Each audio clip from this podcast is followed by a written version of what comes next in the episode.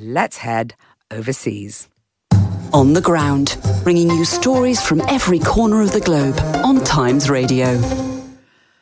On the Ground is where we speak to correspondents from around the world about the stories making headlines on their patch. And today we're in Mexico with our regular voice from Central America, Jon Bonfiglio. Uh, Jon, welcome back. Always great to have you, and especially when there's good news in the offing, like Mexico's first female president potentially. Is that good news? Is it likely to happen? It is as things uh, stand. Good afternoon, Mariella. It is likely to happen. It is the most likely outcome. I mean, uh, she is. She has just recently resigned as mayor of uh, Mexico City, and she is officially now in the running for the presidency. And she said that she wants to be the first woman in the history of Mexico to lead the destinies of the nation. And I think it's not just a gender story because she is a really interesting figure with an unusual background. I mean, First off, she's an academic. That's her background. She's a scientist. She's an environmentalist. That's her formation. And in fact, that, I guess the fusion for, between environmentalism, science, and politics for her happened in the early 2000s when she headed up the environmental department in Mexico City under the then Andres Manuel Lopez Obrador uh, mayoralty, because he was mayor of Mexico City at the time. And remarkably, for the first time since Mexico City had you know, has had such problems in terms of you know, quality of life and pollution and, and so on for the last two or three generations, oversaw a direct reduction in pollution and a transition in Mexico City to a safer, I guess, more humane space. Uh, secondly, she very much comes from a social activist background. Her parents were very active in the seminal student movement of 1968. And of course, here in a society which is still very male dominated, she is an avowed uh, self declared feminist, which also still ruffles feathers here. I mean, she refers to herself as a social feminist seeking change from within, but she's really definitely not, you know, a standard, um, I guess, a standard candidate. And the reason why she's doing so well, I think, is partly because, of course, her tenure in Mexico City over the last few years has been uh, almost universally regarded as a as a success. Um, and also, she sort of heralds, I guess, a continuation of the Andres Manuel Lopez Obrador project because he goes out of this of his single six-year term on amazing 60% approval rating. So the nation, I mean, whoever wins the uh, the candidacy, uh, the party Morena is undoubtedly, you know, unless something very very surprising happens, going to win the next election next year. Why why has Obrador got such incredible approval ratings? Because the news that we read from Mexico is often uh, about you know incredible violence, drug barons still reigning. You know, it, it doesn't sound like a, a, country moving forward. It sounds like a country often mired in a in a really difficult past.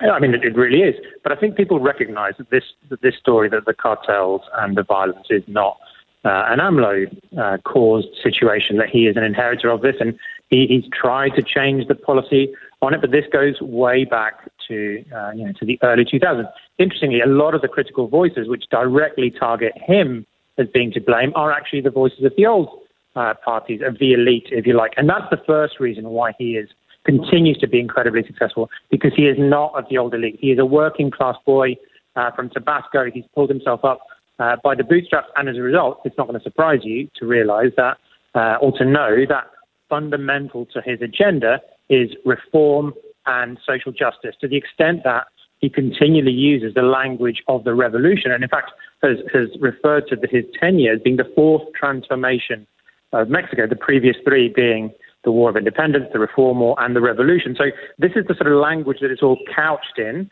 uh, and which, which sort of drives, uh, I guess, a groundswell, an improvement of uh, of, uh, of social justice at the heart of his project. And that generates, not only does it generate huge support, it's also a marked difference from almost every other presidency that we've seen in the last 20 years. Uh, well, meanwhile, next door in Peru, they already have a female president, but that's uh, been cause for friction rather than emollient when it comes to the relations between Peru and Mexico at the moment. Yeah, as you say, Dina Boluarte, first female head of state in Peru, but perhaps you know in different circumstances, conflictive circumstances. Uh, this spat between this ongoing spat between Mexico and Peru goes back to the end of last year and the removal and the jailing of the leftist Pedro Castillo, which AMLO, an ally, an ally, a leftist ally, decried as un- unconstitutional. Also worth remembering that AMLO had provided and has a history of providing um, asylum for leftist dissidents and presidents, and he had previously done so for Evo Morales after the Bolivian coup attempt. Uh, he's actually said, as long as there is no democracy, there can be no economic or trade relations with uh, with Peru. So this has resulted in an ongoing diplomatic uh, tit for tat and expulsion of ambassadors, which Dina Boluarte has come back with and said is uh, fundamentally a meddling in internal affairs. But also big news now because uh, there were widespread uh, demonstrations, uprising, riots in Peru at the end of last year, which resulted in dozens of dead. And so, as, an, as you good word that you used before, Mariella, as an emollient of those um, of that situation, she brought the elections forward to 2024, but only in the last couple of days has gone back and said that she is now going to serve her full term. So cue more demonstrations um, and problems on the streets of Peru, I think, over the course of the next few days and weeks. And then, just finally, I imagine dominating the headlines in Mexico is perhaps the fact that climate change is generating alopecia in Mexico's seals. Uh, can you elaborate on that rather curious story? Well, not seals, sea lions, I presume. Yeah, actually, it's the fur seal, which is uh, which I didn't know before this story came up, but is a variant of the sea lion and is not. It's a different line to the seal. But this is, takes place in Mexico's uh, northwest, in the Baja California uh, Peninsula, where these uh, these fur seals are suffering from alopecia. Generally, alopecia is regarded as being related to an infection of mites, uh, an attack from fungi, bacteria, but uh, studies that scientists undertook uh, on these fur seals revealed no trace.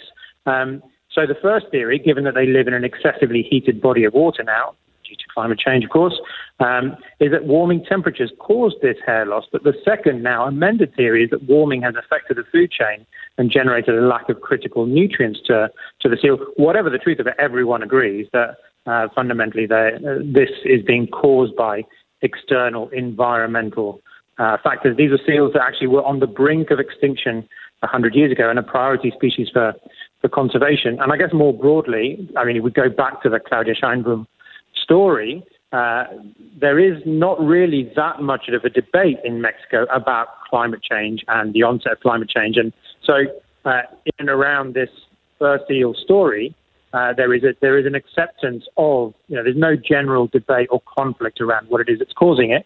And Claudia Sheinbaum has herself served as an expert on the UN Intergovernmental Panel on Climate Change, and um, uh, sorry, street dog frenzy apparently outside.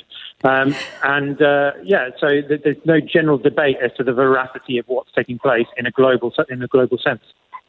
Well, maybe we'll talk street dogs next time we chat. But for today, I'm really grateful to you for joining me. Thank you, Jon Bonfiglio, giving us that fascinating report on the ground from Mexico.